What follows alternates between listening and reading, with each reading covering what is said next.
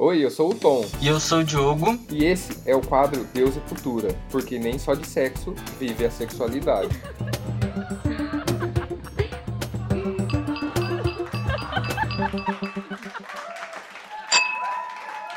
Nós acabamos pedindo para ocupar esse espaço e assim podermos falar sobre papéis de gênero, masculinidade tóxica e como tudo isso desenrola em uma relação a dois. Sexualidade é corpo. O nosso corpo está no mundo, sentindo, ocupando espaços, experimentando os efeitos de outros corpos que fazem arte, cultura e política. Atentos a isso, será que ser homem nos define nas relações, Tom?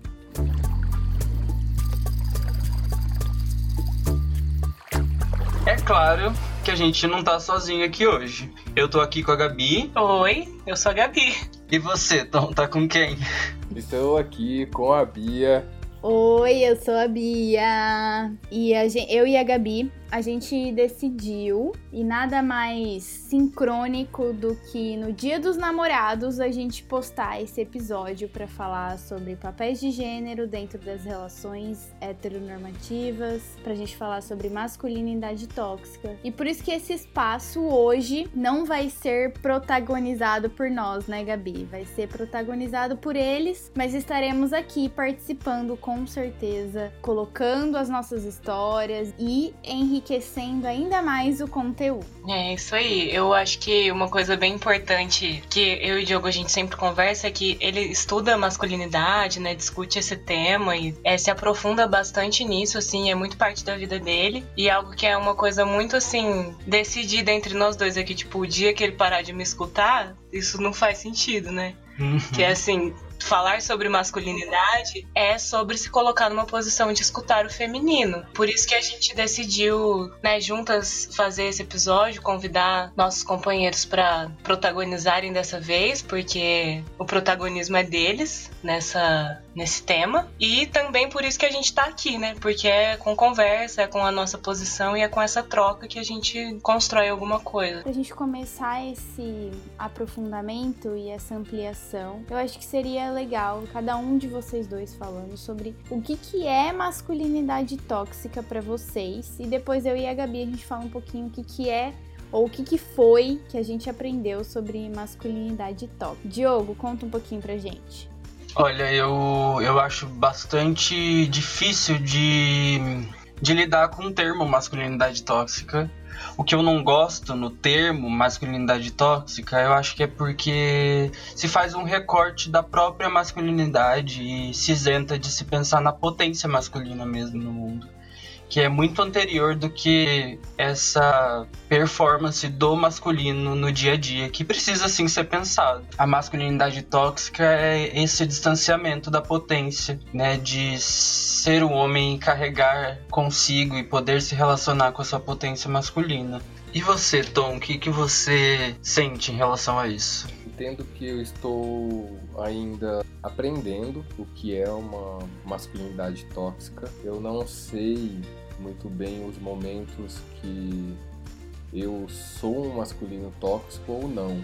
Existem homens como eu que ainda estão aprendendo, entendendo o seu lugar, é, mas eu definiria que estou aprendendo e é uma interrogação essa, essa pergunta, não, não sei responder mais profundamente.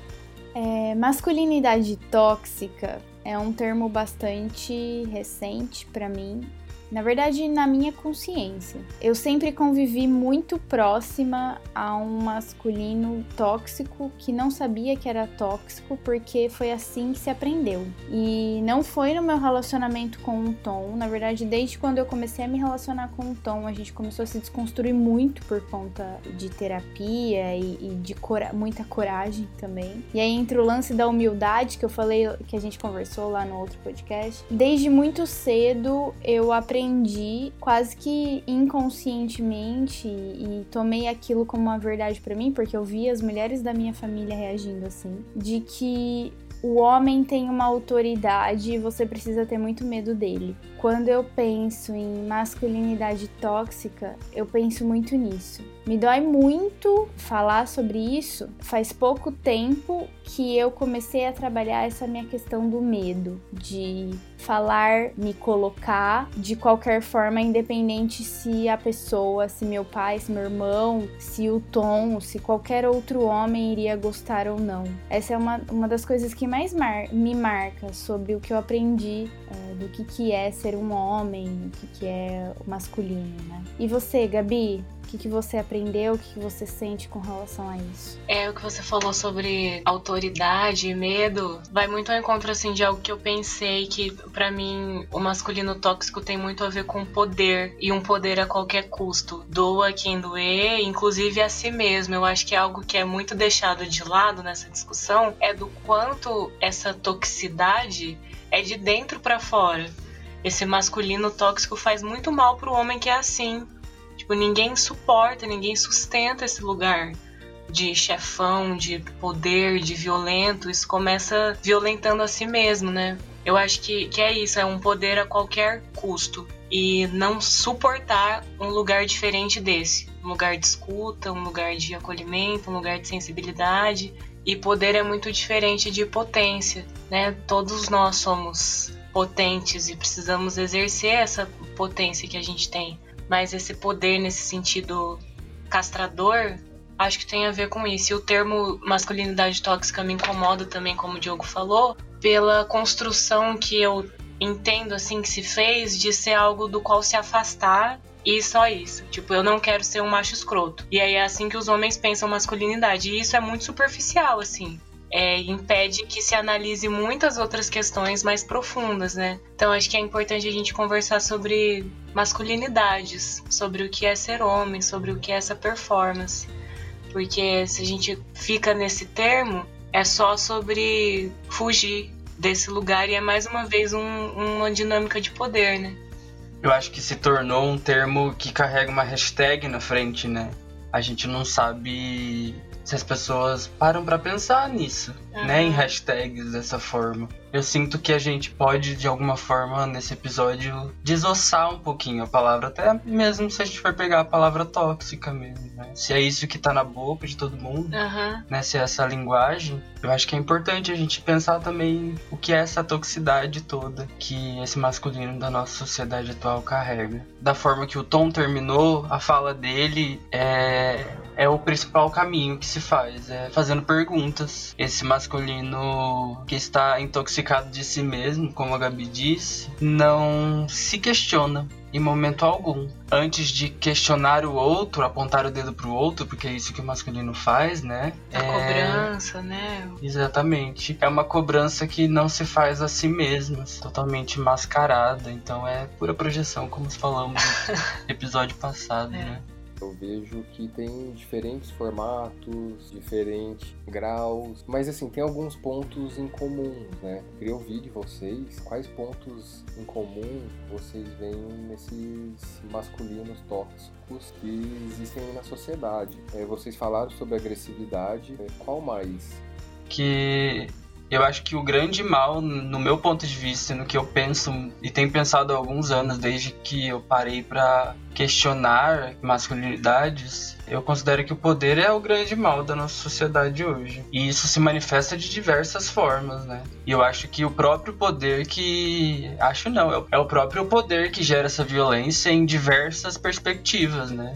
A questão de, de usar o poder físico para ter mais controle uns sobre os outros. É, isso tudo para mim é uma masculinidade que vai muito de encontro a um saber muito primitivo e se nós somos seres humanos e temos consciência se chegamos até aqui e desenvolvemos a nossa consciência, a gente precisa começar a questionar e, como você, Diogo, disse, a perguntar cada vez mais. Esse é um tema que está sendo bastante difícil de ser construído pela gente, porque tem-se muito pouco sobre isso.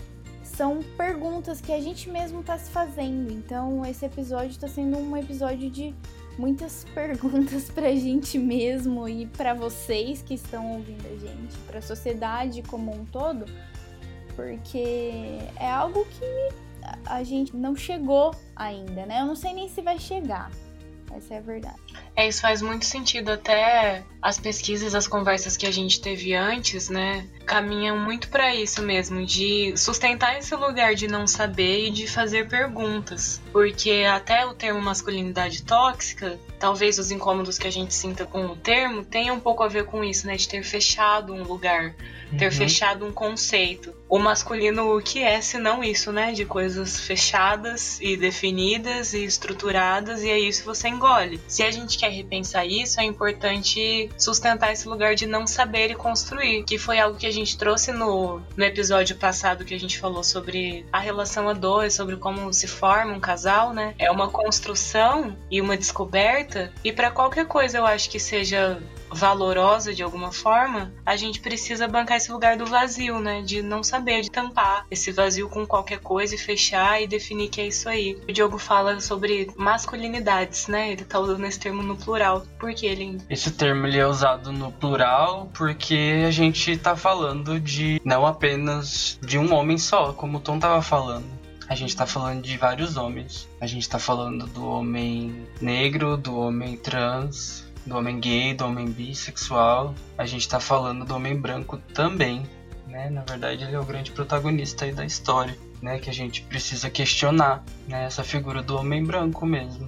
Partir disso é um lugar para mim mais seguro. Eu sou um homem negro de pele clara, bissexual, tive muita dificuldade de chegar em um lugar em que eu consigo falar de mim como uma pessoa. Né? Hoje estar aqui falando, né, é, é uma grande coisa. Dar voz à minha própria existência, sim. E eu não tô num lugar de, de opressão que o homem branco está, né? Eu também fui oprimido por essa mesma imagem. E eu acho que a gente precisa falar de todos esses homens, né? Porque eu acho que o movimento que tem existido hoje de se falar de masculinidade tóxica é justamente esse movimento de se fazer uma manutenção aí de como ser um homem melhor para a mulher, como ser uma autoridade melhor, menos menos violenta, menos expositiva, e daí como a gente pode ajudar as mulheres nesse movimento que elas estão, né? Então vamos ajudar as mulheres a se empoderarem. A gente tem esse caminho. E repensando essa questão das, das masculinidades, né? Achei muito legal você usar o termo no plural, vou começar a fazer isso também. Essa questão de que o masculino, ele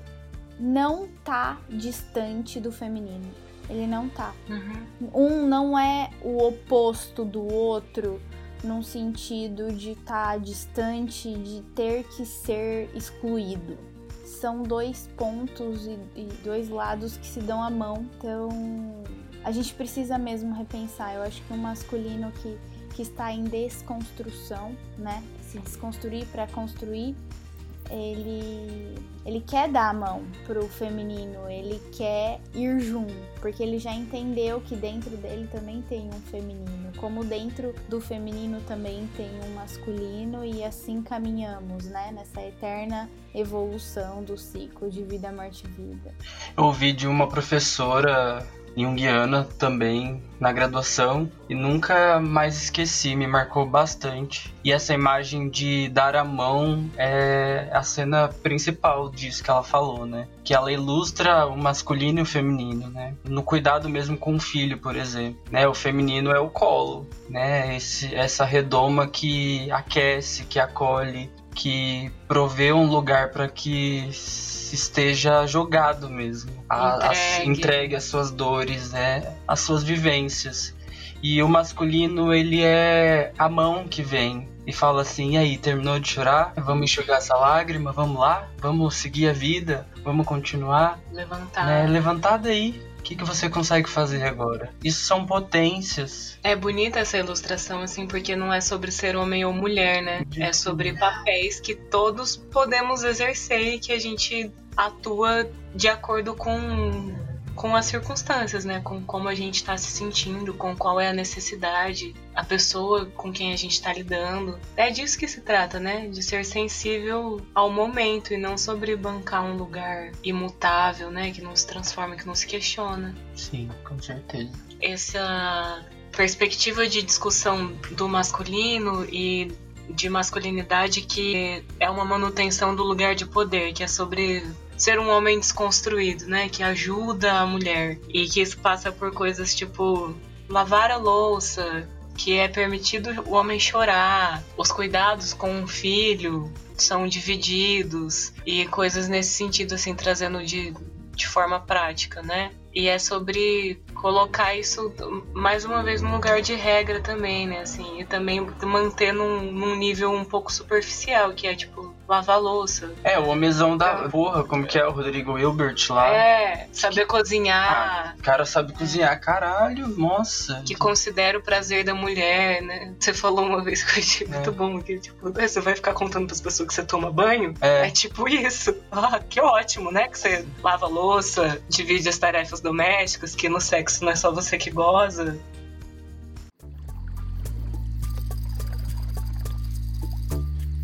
Eu montei uma lista de alguns momentos que eu senti o masculino exigiu algo do meu masculino. É, e aí eu percebi que o meu masculino era diferente de, dos outros, né? Primeiro lugar aqui é o sentimento. É, todas as vezes que eu coloco meus sentimentos próximo de alguns homens, fica um silêncio, assim. É, parece que eu falei algo que era ilegal, que era proibido. E sou visto como fraco, inferior, só porque eu coloquei um sentimento em alguma ocasião. Eu acho que isso me toca de uma forma bastante particular mesmo, assim. Eu acho que isso sempre foi um lugar de conflito para mim. Sempre senti muito, sempre chorei muito, sempre fui dramático demais, artista, bastante músico, bastante sensível e isso não teve muito nome para mim até pouco tempo atrás. Eu demorei para entender o que estava acontecendo. Antes eu achava que eu precisava me arrumar, né, consertar isso que eu estava sentindo. Eu precisava chegar num lugar de equilíbrio.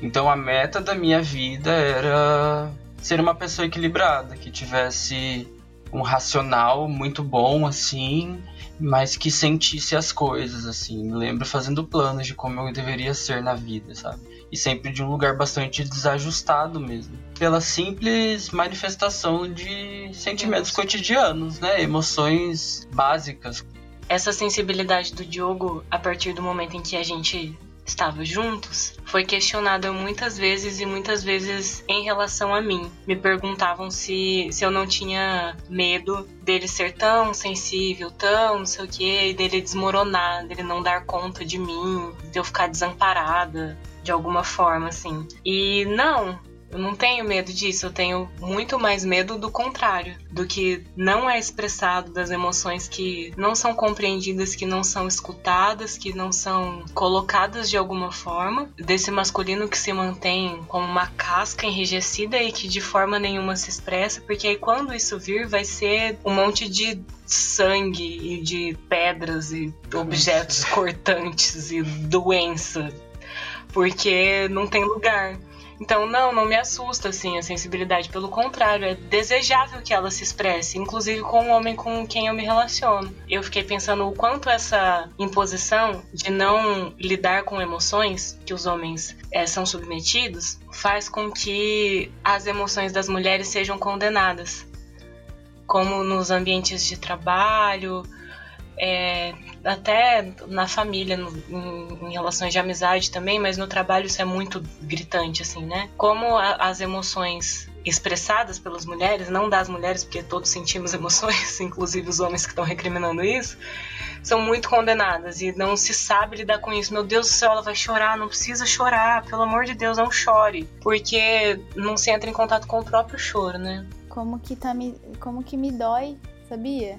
Sendo que a primeira vez que o Tom mostrou quem ele era de verdade para mim, assim, não de verdade porque a gente nunca conhece ninguém de verdade, nem a gente mesmo, né, mas quando ele mostrou uma parte do, de um lado dele bastante dolorido, é, eu amei mais ele ainda, sabe? É muito louco isso. Tipo, eu fico triste, muito triste agora, porque acessou um lugar bem difícil, assim. É, é muito ao contrário do que a gente aprende. Tipo, eu passei minha vida inteira sentindo medo dos homens e convivo com um homem que também sentiu sempre muito medo de mostrar os próprios sentimentos, a própria, a própria sexualidade, os próprios pensamentos, né? Porque foi aprendeu a ser assim. E daí a gente, sendo que era o, o que eu queria era uma pessoa assim, tipo, também frágil, também com sentimento, também com várias perguntas, com várias interrogações, né? Eu acho que isso está muito ligado ao homem provedor da casa que tem que ter forças para aguentar todos os problemas e para você aguentar problemas, para você ser forte, você não pode ter sentimentos. Você tem que ser essa casca, você tem que ter essa casca que você falou, né? E assim você vai conseguir cuidar da sua família, você vai sustentar a sua família e aí vem o sucesso financeiro é, é, é, criado isso. É um caminho do sucesso. Parece que todo homem aprende a não expressar o seu sentimento para que consiga mostrar sua força física, ser o provedor da casa, ter uma performance sexual. É, ou dentro do esperado, eu acho que está tudo ligado nesse masculino tóxico. Anulação do sentimento que traz outras doenças, né? outras metas, objetivos que é imposto pela sociedade. Né? Você falando isso, Tom, eu fico pensando bastante no contexto em que eu fui criado, assim, na minha família. Eu nunca me senti respeitado, né? E a gente passou por uma situação meio recente agora de uma discussão em família e o argumento utilizado é sobre ser homem de verdade. Né? E que eu fui uma pessoa que foi ouvida no contexto porque eu agora sim eu sou um homem bom, né? Porque eu me casei, porque eu me sustento, porque eu tenho independência. É cobrado ao ponto de como que a gente vai questionar se a minha família só vai me aceitar se eu tiver que ser assim. Então essa repressão, ela começa muito cedo, né? essa impossibilidade de falar sobre si. O homem não chora, ele não chora agora com 30 anos cantando sertanejo, sabe? Não chora desde 5 anos é, de idade. Quando ralou o joelho. É, quando ele começou a ralar o joelho, se machucar e ninguém é, permitia que ele sentisse a dor que ele estava sentindo. É muito questionado também a sexualidade, né? Tá aqui na minha listinha de momentos em que eu fui questionado sobre a minha masculinidade. E aí é verdade, desde criança, né? Porque você cai, rala o joelho e aí você não pode chorar porque você é menininha. Querem falar que você é fraco. É, e aí. Porque isso... você sente. Você é fraco sente... porque você sente. Isso, porque você tem sentimento. Você se machucou e sentiu uma dor e quer expressar chorando. E aí isso começa em casa, depois vamos para escola, e aí na escola tem muito bullying com relação a isso, né? O questionamento entre homens sobre a masculinidade, sobre se é hétero ou não, brincadeiras, xingamentos pejorativos, é, tipo viadinho, é, mulherzinha, é muito utilizado assim, e aí você vê o bullying acontecendo, as outras pessoas, outras crianças falando que ser viadinho, ser mulherzinha é fraco, é, é proibido, é feio. Como eu me sentia? Eu não concordava com isso. E aí eu via que eu era muito a minoria por medo que, de apanhar, por medo de. Aí entra a força física também, né? De, também queria ser aceito entre os meninos, né? Fazer amizade. E aí você se cala. Você vê que aquilo, você entende que aquilo é o normal. Ah, não, o normal é ser preconceituoso. O normal, o normal é não falar de sentimento. O normal é usar a força física quando você quer algo, quando você quer impor algo, não é na conversa, é na força física. E são tantos problemas, né, que o uso dos termos, né, mulherzinha, viadinho, como forma de xingamento, né, como se fosse ruim ser mulherzinha ou ser gay, e é daí que começa também a misoginia, né, a rejeição pela por outras formas de sexualidade que não a heteronormativa e a, a própria imagem da mulher, né? Ser mulherzinha é ruim. Uhum. É um jeito de xingar. Olha como você foi mulherzinha. Bem triste isso, né? E quem tá lá em cima é o homem branco hétero, É, cis, né? E ele entende claramente que a vivência dele é a vivência universal, né? E daí tá todo o resto que não é, ou os que são e questionam, abaixo tentando, porra, eu tenho que ser isso mesmo pra eu ser gente, né? Pra eu ser considerado homem, pra eu ser considerado mulher. né? O que, que eu tenho que fazer por você, ó mestre? Parece que é um grande culto ao homem branco, cis, hétero. Como nós falamos no, no episódio anterior de casais que disputam, quer ter o poder sobre o outro, é, no masculino tá imposto esse domínio do homem sobre a mulher, né? Esse masculino tóxico vê é, que o homem é superior a tudo, como o Diogo falou agora. Hétero, branco, tá lá no topo da cadeia e o resto que se vire para se adaptar ao que eles enxergam e Como determinam como regra, né?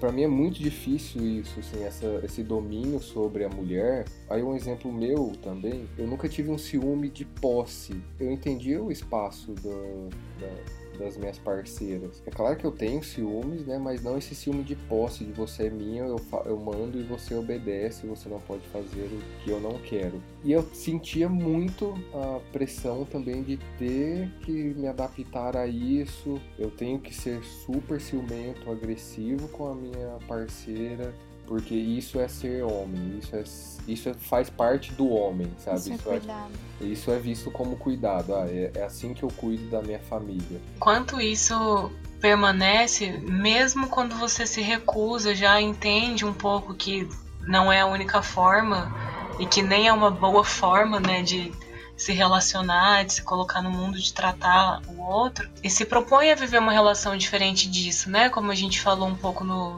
no primeiro episódio também, o quanto isso ainda permanece por cobranças externas, né? Por olhares de estranhamento, assim, como, ah, mas quem manda nessa casa? A última palavra é de quem? É, como, como isso é estranho, né? Quando não a resposta é tipo ninguém. E tem algumas piadas, é, por exemplo, ah, quando um homem casa, é, perdemos um soldado, Nossa! Isso. É, Agora sua vida acabou. é game over, sabe? Game over. Game over, gente, eu acho tão cafona. As Nossa. fotos dos homens, no- até mesmo na. Eu vi esses dias foto de homem vendo o resultado de, de teste de gravidez, sabe? Teve que Meu ter a foto, Deus. né? Tipo, ah, e agora? Pô, coitado. E a mulher lá sorrindo, segurando a barriga. Nossa. Ai, gente. E, gente, a última coisa da minha listinha é a performance sexual. É você se relacionar com muitas pessoas, é você ser o garanhão. é, o homem tem que ser, né? é, o garanhão, ele tem que pegar muita mulher, ele tem que ter muitas mulheres correndo atrás dele. É, isso é visto como sucesso também, né? E quando você vai transar, você tem que fazer uma performance de filme pornô. É, que tanto é que tá na moda agora o homem que se preocupa, que preocupa que a mulher tem que gozar também, sabe? E aí ele quer uma estrelinha por isso, né? É, a mulher, eu- a mulher quando transa comigo também goza, me dá aí tem uma estrelinha no peito dele. É, E aí entra outra problematização, que é essa questão da, da pressão que as mulheres estão sentindo, fingindo cada vez mais de terem que gozar, de se sentirem pressionadas a terem que gozar.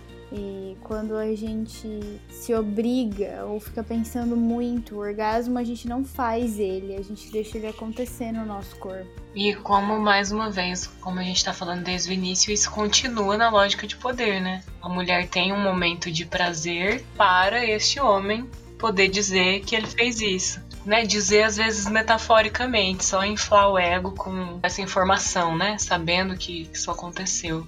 Não existe mudança, não existe transformação, não existe escuta da mulher. É só mais uma imposição, né? Com a diferença de que agora ela tem essa nuance de que ele considera o prazer feminino, que o orgasmo aconteça. Por prazer e orgasmo a gente entende para além da relação sexual, né? Isso aí se estende para diversas coisas, mas essa lógica se mantém, né? De ser algo que serve ao homem.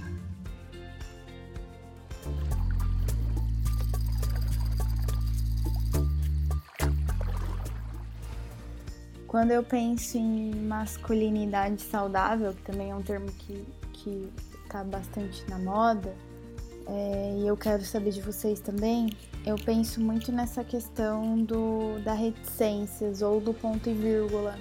Não existe um ponto final. O masculino, a gente está falando de um caminho que amplia a consciência, que, que leva em consideração o ser humano enquanto ser humano mesmo, né? Ele precisa dar as mãos ao próprio feminino, para daí conseguir dar as mãos para o feminino que acompanha ele ou para o masculino que acompanha ele, que também vai ter um feminino, enfim. E, e quando eu penso nessa questão da masculinidade saudável, eu penso que o caminho ele não é um ponto final, porque é muito difícil um homem encontrar com o próprio feminino. Caminho longuíssimo, assim, é uma descoberta, é, é uma eterna descoberta.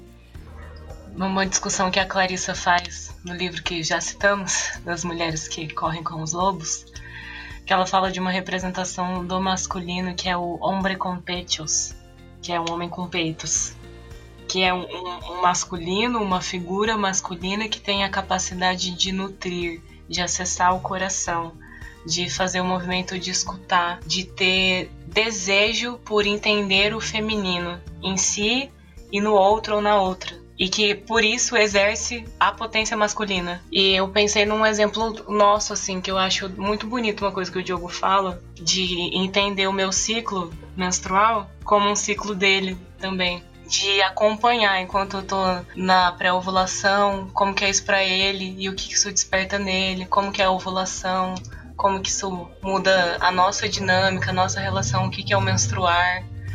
E se ele se dispôs a estar comigo, isso é, é, parte de viver o ciclo também e acessar o próprio ciclo, né? Essas mudanças e nuances e transformações e mortes e renascimentos. Isso é muito pouco falado, nunca falei sobre isso fora do meu da minha terapia só, eu acho. Será que esse universo não tá regendo o meu corpo também enquanto homem e eu nem sei de perceber o seu corpo enquanto homem nos ciclos é uma forma de dar a mão, tanto para o seu feminino interior quanto para o feminino que você escolheu viver com você e que também escolheu viver com você, né? Que se a gente pensar no, dessas coisas superficiais, tipo ajudar em casa, ajudar nas tarefas domésticas e que não se trata disso, né? Se trata de repensar papéis de gênero e de cuidados com a casa, consigo, com as coisas, com as pessoas. É pensando nisso do ciclo, acho que é, é uma questão sobre isso também, assim. É diferente de entender que ela está de TPM e comprar um chocolate. É de se repensar como um ser cíclico. É mais embaixo masculinidade saudável é uma discussão que faz todos os recortes dentro dessa discussão, né? O recorte de raça, o recorte de classe, o recorte de gênero, de sexualidade. Eu acho que é bem, bem importante a gente dividir as coisas isso é do masculino, né? E olha só, ele pode ordem, produzir, né? é, ele pode colocar ordem de uma forma positiva. Sensível. É, eu gostei muito do que o Tom fez, né? Pra trazer, para né? Pra pontuar o que ele gostaria de falar, as vivências dele. Né? É poder se olhar, é poder se fazer perguntas. A gente só vai ter ponto um, dois, três se a gente fizer perguntas. Que a masculinidade saudável é essa que se pergunta mesmo. Que daí ela já desbanca esse homem que tá lá em cima, sabe? E aí que é a grande coisa da discussão, sabe? Acho que isso me pega muito. Daí eu posso pensar a minha própria masculinidade. Né? Se a gente faz esses recortes, tira um grande bafo de cima de uma grande maioria que quer falar sobre si, sabe? Vejo isso na experiência de rodas de discussão de masculinidade mesmo. Porque é muito raro você ver um homem preto nessas rodas, muito raro você ver um homem gay, muito menos um homem trans É, eu tava ouvindo um podcast que eu gosto muito, que tem essa abertura anunciada e proposital, que é o projeto Memo. Eles falam muito como princípio que eles querem discutir masculinidade, mas num lugar em que todos possam falar. E não é possam falar, ah, você tá aqui e fale. Não, eu não quero que o cara fale depois de uma hora de roda. Eu quero que ele se sinta à vontade a um ponto que ele possa chegar e possa falar sobre a vivência dele como homem trans, como homem gay, como homem preto. É, o caminho é conversar, né?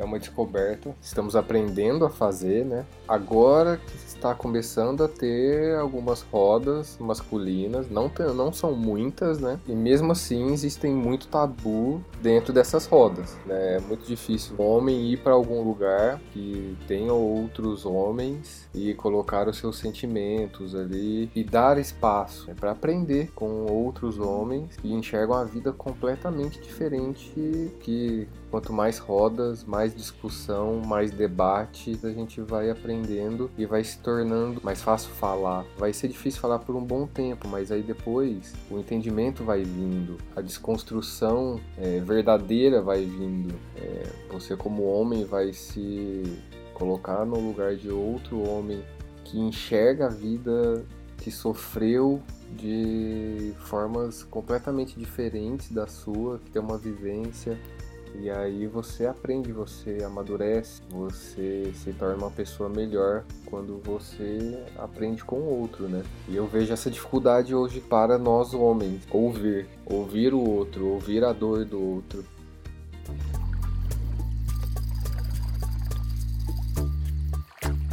Pensando nisso tudo, nessa questão do, da masculinidade tóxica, das masculinidades, de que são vários recortes e nesse caminho que a gente percorre para a masculinidade saudável, eu fico pensando que eu fico pensando muito na minha vida, nas relações que eu tive, na, nas, nas minhas relações com meu pai, nas minhas relações com os meus irmãos, nas minhas relações com outros namorados e o quão importante foi eu identificar uma pessoa junto comigo. E quando eu comecei a me relacionar com um Tom que veio sim com suas máscaras, com, com seus machucados, os seus jeitos, o jeito que ele aprendeu também a ser. Mas quando eu percebi que naque, naquela pessoa que estava comigo existia uma pessoa frágil, uma pessoa que sentia, uma pessoa que questionava muita coisa de si, que estava muito disposto a desconstruir isso que foi ensinado, é muito engraçado porque foi um foi aí que eu consegui me sentir muito mais conectada a ele. Eu digo que na verdade foi aí que eu me conectei de verdade. Foi quando um dia ele falou assim: Eu tô muito triste. Eu sou uma pessoa triste e você não vai gostar de mim por isso. E eu falei: Cara, eu tô gostando mais ainda de você por isso. Porque agora você tá mostrando um negócio seu, assim, que eu nunca conheci em ninguém. Quando eu penso em casalzão da porra que junta com o nosso outro episódio, eu fico pensando nisso também. O quão importante é a gente conversar sobre essas coisas, por mais difícil que seja. Faz com que a mulher se conecte ao homem, o homem se conecte com seu próprio feminino e com o feminino que ele escolheu para acompanhar ou quer conviver. Para você, Gabi, como que foi quando você percebeu que o masculino que você escolheu conviver com você pro lado de fora era uma pessoa, uma pessoa com sentimento e não só nessa máscara do, do homem que tanto ditam pra gente. Foi muito cedo e foi só por conta disso que foi possível para mim. Eu era bastante fechada. Muito mesmo. Diogo, eu falei no, no, episódio anterior, né? Ele não se aproximou de mim da maneira com que os outros homens que eu conheci se aproximaram. E não é nesse discurso de, ah, você é diferente de todos os outros. Foi no sentido de que ele me viu. E eu acho que eu não, eu não tenho muita paciência mesmo, assim, de, de me abrir é, a partir dessas muitas máscaras, sabe? Eu acho que precisa existir algum tipo de desejo de verdade. E isso sempre esteve nele, assim. Eu acho que eu vi isso logo e foi até desconcertante, assim. E foi só a partir disso que, que eu consegui me aproximar. E o Diogo foi a primeira pessoa que eu realmente me aproximei aqui em Londrina, né?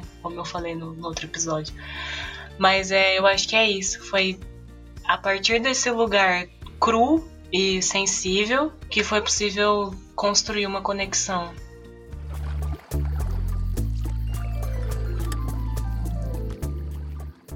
Bom, estamos terminando o nosso podcast. Acho que nada mais justo do que cada um indicar o que sentir hoje, para que a gente fale cada um um pouco da sua vivência e da, da sua forma de ver o mundo, né? Estamos aqui para isso, compartilhar. Você quer começar, Bia? Minha indicação hoje vai ser um documentário que tem na Netflix que chama The Mask e o Live-In. Ele conta um pouquinho sobre como a sociedade trata os meninos desde criança, como a cultura familiar pode contribuir para essa masculinidade cada vez mais doente, que assassina, que estupra, que comete muitos crimes. Eu acho ele um documentário muito bom para começar, apesar de não ser um documentário muito gostosinho de assistir, mas é um documentário muito necessário. E você, Gabi, o que, que você indica para hoje? A minha indicação é um pouco mais gostosinha de assistir, mas depende para quem, né? Se for para um homem hétero branco, vai ser um pouco sofrido. É um filme, um filme que se chama Eu Não Sou um Homem Fácil tem na Netflix. É, eu falei que é mais gostosinho porque é um filme assim leve, no estilo meio comédia romântica, mas o enredo não é justamente esse assim. É tipo uma sátira, faz uso do humor assim para fazer muitas denúncias sobre essa construção social assim dos papéis de gênero mesmo. E é muito interessante o jogo de, de simetria assim que faz de trocar os lugares e como que isso faz a gente pensar assim de uma forma descontraída. É essa a minha indicação. Tom, o que que você indica hoje?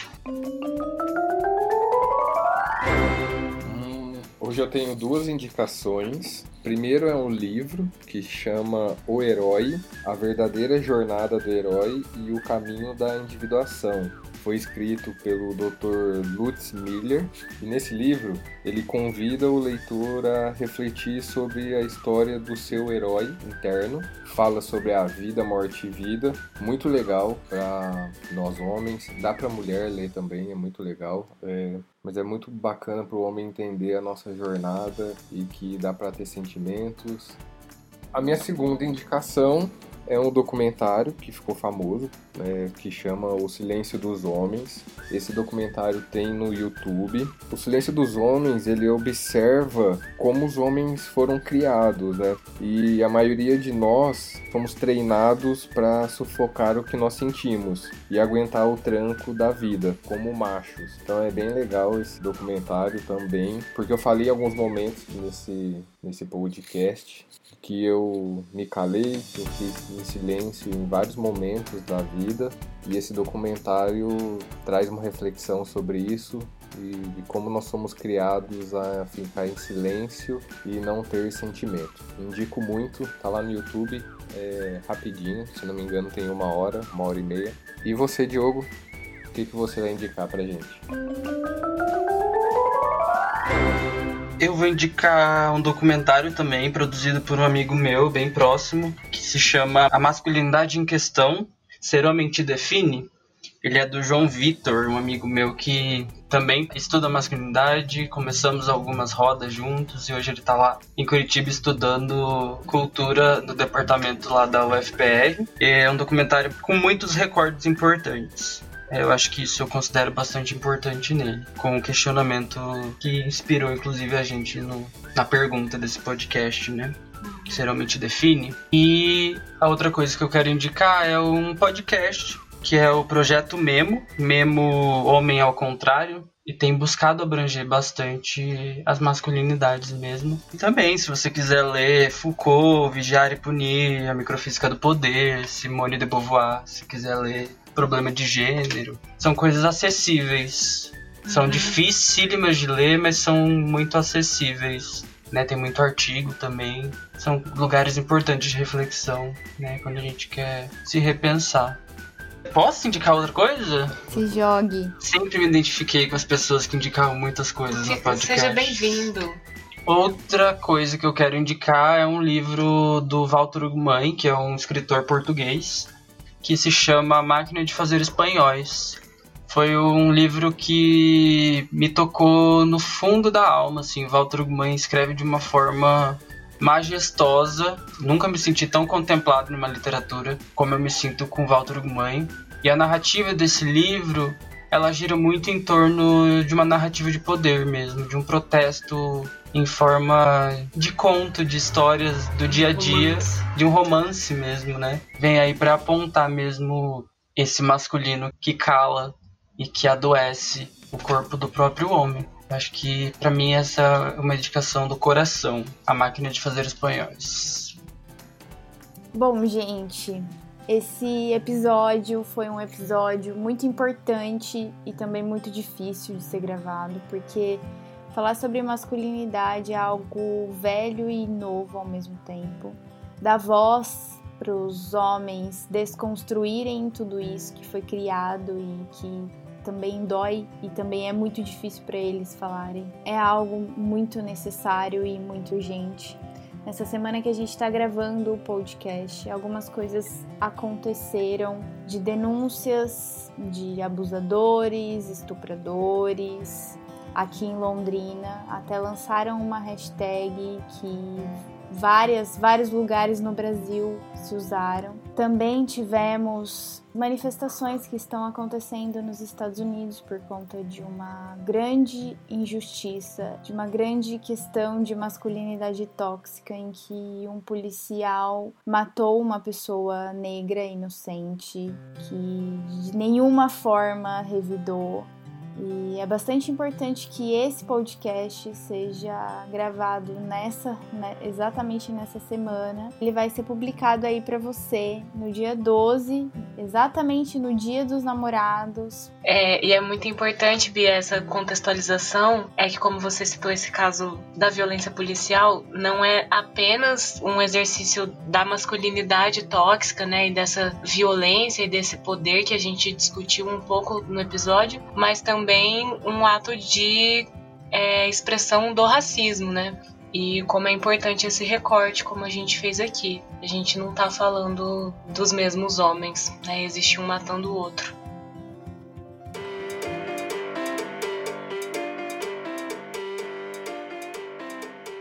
E aí ficamos com o episódio da semana que vem, que é sobre sobre a hora do romance.